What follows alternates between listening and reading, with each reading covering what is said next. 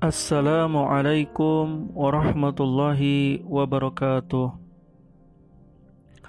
Innal hamdalillah nahmaduhu wa nasta'inuhu wa nastaghfiruh wa na'udzu billahi min shururi anfusina wa min sayyiati a'malina. May yahdihillahu fala mudhillalah wa may yudlilhu fala hadiyalah Ashhadu an la ilaha illallah wahdahu la syarika lah وأشهد أن محمدا عبده ورسوله الذي لا نبي بعدها ما بعد. فقال الله تعالى في كتابه الكريم أعوذ بالله من الشيطان الرجيم بسم الله الرحمن الرحيم. يا أيها الذين آمنوا اتقوا الله حق تقاته ولا تموتن إلا وأنتم مسلمون.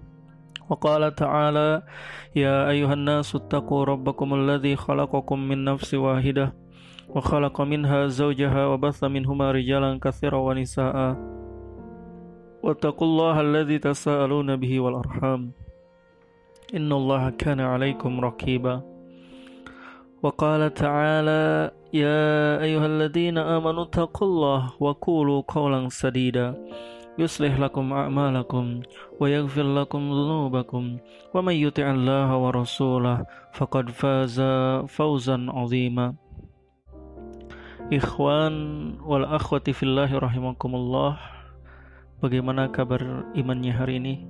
Semoga menapak maju dan meningkatkan ketakwaan kita di sisi Allah Subhanahu wa taala. Dan semoga kita semua ada dalam keriduan dan keberkahan Allah Subhanahu wa taala. Alhamdulillah segala puji milik Allah kita masih bisa diberikan nikmat iman, nikmat Islam, nikmatul hidayah. Alhamdulillah kita bisa membersamai dalam kajian pernikah online di jalan dakwah kami menikah untuk tema kita yang insya Allah hari ini berkaitan dengan ketika hari bersejarah itu tiba. Salawat dan salam mari kita curah limpahkan kepada teladan kita Habibana wa Nabiyana wa Rasulana Rasulullah Sallallahu Alaihi Wasallam yang mudah-mudahan tercurah limpah kepada keluarga, sahabat, tabiat, tabi tabiinnya sampai kepada kita umatnya yang mudah-mudahan mendapatkan syafaat daripadanya. Amin ya Allah ya Rabbal Alamin. Ikhwan wal akhwati fillah rahimakumullah. Berkaitan dengan tema kita ketika hari bersejarah itu tiba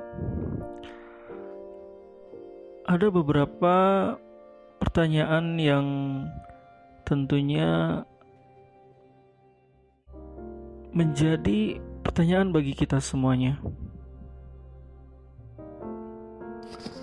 Ketika hari bersejarah itu tiba, ikhwan wa rahimakumullah, ada beberapa pertanyaan yang tentunya akan dan ingin kita sampaikan.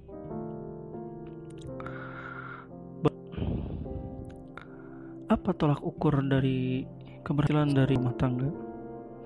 Kita sering didoakan semoga menjadi sakinah wadah warahmah keluarga yang diberkahi Allah Subhanahu wa taala Ikhwan watifillah, sebagian besar masyarakat kita mengatakan ada dua hal yang jika terjadi maka rumah tangga tersebut disebutnya sukses dan berhasil. Satu, yaitu punya anak, dua, banyak harta. Dan ketika itu jadi tolak ukur kesuksesannya, maka sungguh bukan itu ikhwan watifillah rahmatullah. Sebagaimana Nabi Shallallahu Alaihi Wasallam mengingatkan kita, tentang keharmonisan kebahagiaan dalam rumah tangga. Pertama, ikhwan wa rahmakumullah. Ketika hari bersejarah itu tiba dan kita sudah berganti peran yang tadinya lajang ataupun bujang, maka akan berganti peran menjadi suami dan istri. Pertama rumah tangga kata Aisyah radhiallahu anha tidak dikaruniai tidak, tidak dikaruniai anak Allah. Lalu apakah kita akan berkata suami istri tersebut tidak harmonis atau tidak bahagia? Sekali lagi pertama rumah tangga Aisyah radhiyallahu anha tidak dikaruniai anak. Lalu apakah kita akan berkata suami istri tersebut tidak harmonis dan tidak bahagia? Kedua, rumah tangga dari Fatimah radhiyallahu anha sangat minim harta. Sang istri pun pernah menahan laparnya selama beberapa hari hingga kuninglah wajah beliau.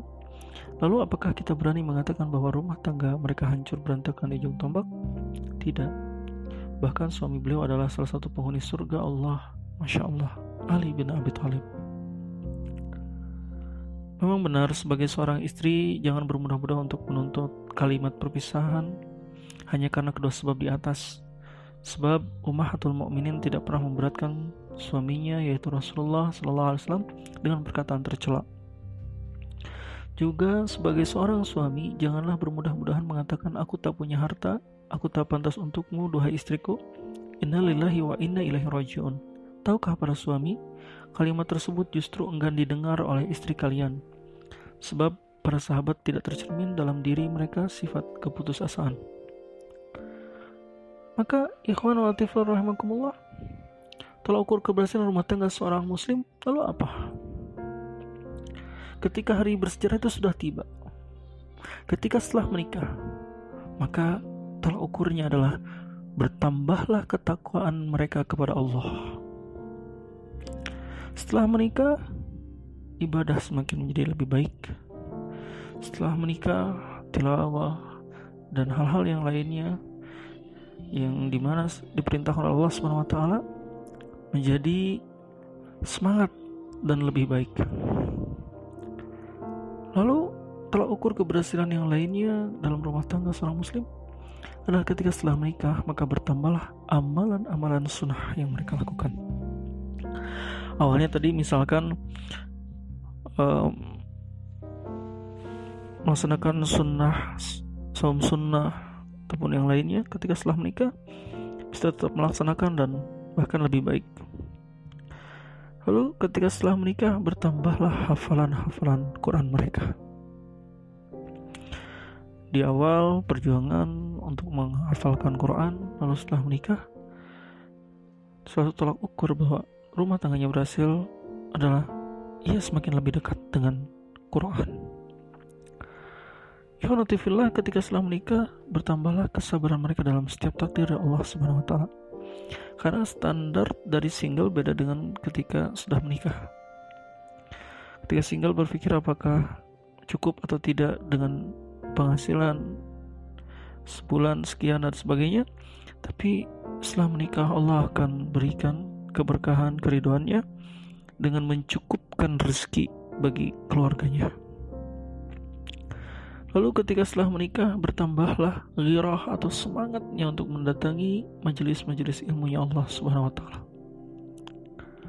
Pun ketika setelah menikah bertambah takutlah mereka sebab mengingat hari di mana mereka akan terpisah dan menghadap sidang Robnya yang paling adil. Bertambah berharaplah mereka kepada Robnya agar bisa dinikahkan lagi dalam jannah Allah tanpa hisab. Maka ikhwan wal akhwati rahimakumullah ketika hari bersejarah itu tiba bukan hanya harta ataupun nantinya keturunan yang akan diberikan melainkan bagaimana tingkat ketakwaan dan ketaatan kita kepada Allah Subhanahu wa taala menjadi rumah tangga yang lebih baik. Ada sebuah pesan terutama bagi para akhwat. Akhwat, janganlah engkau kira bahwa pernikahan itu hanya cinta dan kehidupan yang penuh dengan perasaan yang menyenangkan hati. Kata-kata lembut yang engkau dengar siang malam. Janganlah heran jika engkau telah mempersiapkan malam yang romantis dengan segenap kemampuanmu, tiba-tiba suamimu menemuimu seolah-olah engkau tidak ada. Walaupun engkau berupaya untuk merayunya, namun suamimu berkata dengan tenang, "Saya tidak punya waktu untuk hal ini," atau berkata, "Saya sedang sibuk." Para akhwat, janganlah heran jika suamimu tahu engkau sedang sakit tapi dia lupa menanyakan keadaanmu. Jangan heran jika suamimu kurang memperhatikan dan mengagumi kecantikanmu dan rumahmu yang rapi. Jangan heran jika engkau tidak mendengar darinya ucapan cinta dan rayuan. Janganlah engkau menunggu bahwa perahu bisa berlabuh di atas daratan yang kering. Segeralah engkau yang mendahului sebelum suamimu. Janganlah engkau menanti darinya. Ingatlah para akhwat sesungguhnya lingkungan suami berbeda dengan lingkungan kita. Kadang suami berada di lingkungan yang keras atau ibu bapaknya sibuk sehingga dalam kehidupan ini tidak mendengar kata-kata cinta dan kasih sayang. Maka ingatlah bahwa seorang suami masuk ke dalam kehidupan rumah tangga dalam keadaan khawatir tidak mampu memikul tanggung jawabnya. Karena tanggung jawab laki-laki lebih besar daripada tanggung jawab perempuan, sehingga ada perbedaan yang jelas sekali. Karena mencari nafkah dan memenuhi kebutuhan rumah tangga merupakan tanggung jawabnya, maka pikirannya sibuk dengan hal-hal seperti itu dan dia tidak berpikir seperti yang engkau pikirkan. Bahwa tabiat laki-laki berbeda dengan tabiat perempuan, ini merupakan fitrah masing-masing dari keduanya. Janganlah para akhwat berharap untuk dapat mengubah tabiat dan fitrah dalam waktu singkat bahwa pekerjaan laki-laki itu penuh dengan problem yang amat berat yang akan memberikan pengaruh kepada urat syarafnya setiap saat bahwa laki-laki itu berbeda dalam cara mengungkapkan perasaan mereka. Ada laki-laki yang pandai dalam seni mengungkapkan perasaannya, ada yang mengungkapkan dengan perbuatannya, ada yang kehabisan kata-kata sehingga tak sanggup berbicara. Maka terimalah yang nantinya jadi suamimu dengan keadaan apa pun. Ucapkanlah pujian kepada Allah dan jangan minta hal yang lebih dan tidak ada pada suamimu. Ingatlah bahwa Suami pun butuh cinta dan kasih sayang. Sungguh Allah Ta'ala menjelaskan bahwa wanita yang penyayang itu merupakan nikmat yang Allah berikan kepada hambanya.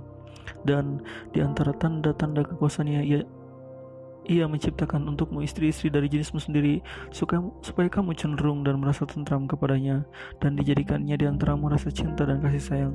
Sesungguhnya pada yang demikian itu benar-benar terdapat tanda-tanda bagi kaum yang berfikir. Dalam Quran surat Rum ayat 21, maka Segeralah para akhwat engkau mengungkapkan rasa cinta dan tutur kata yang baik sehingga telinga suami biasa mendengarnya. Jika engkau tidak membiasakannya, maka jangan engkau harapkan akan ada imbalan berupa kata-kata manis darinya. Penuhilah telinga dan hati suamimu oleh olehmu wahai para akhwat dengan ucapan yang lembut dan perasaan yang baik bahwa kehidupan tidak akan menjadi lurus jika berdiri hanya di atas perasaan saja. Karena perasaan saja tidak mungkin direalisasikan di alam nyata maka jadikan engkau seorang wanita yang berada di alam nyata bukan di alam khayalan. Ikhwan wal akhwati rahimakumullah.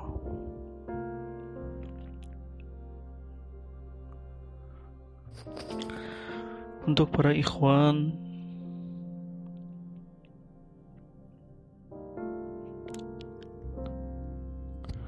untuk para ikhwan Apa yang memberatkanmu wahai hamba Allah untuk tersenyum di hadapan istrimu ketika engkau masuk menemuinya agar engkau mendapatkan ganjaran dari Allah Ta'ala? Apa yang membebanimu untuk bermuka cerah ceria ketika engkau menjumpai istri dan anak-anakmu yang telah menanti di rumahmu agar engkau mendapatkan pahala? Apa sulitnya apabila engkau masuk dalam rumah sambil mengucapkan salam secara sempurna Assalamualaikum warahmatullahi wabarakatuh agar dirimu mendapatkan 30 kebaikan Apakah yang menyusahkanmu jika engkau berkata kepada istrimu dengan perkataan yang baik sehingga dia meriduimu, sekalipun dalam perkataanmu agak sedikit dipaksakan?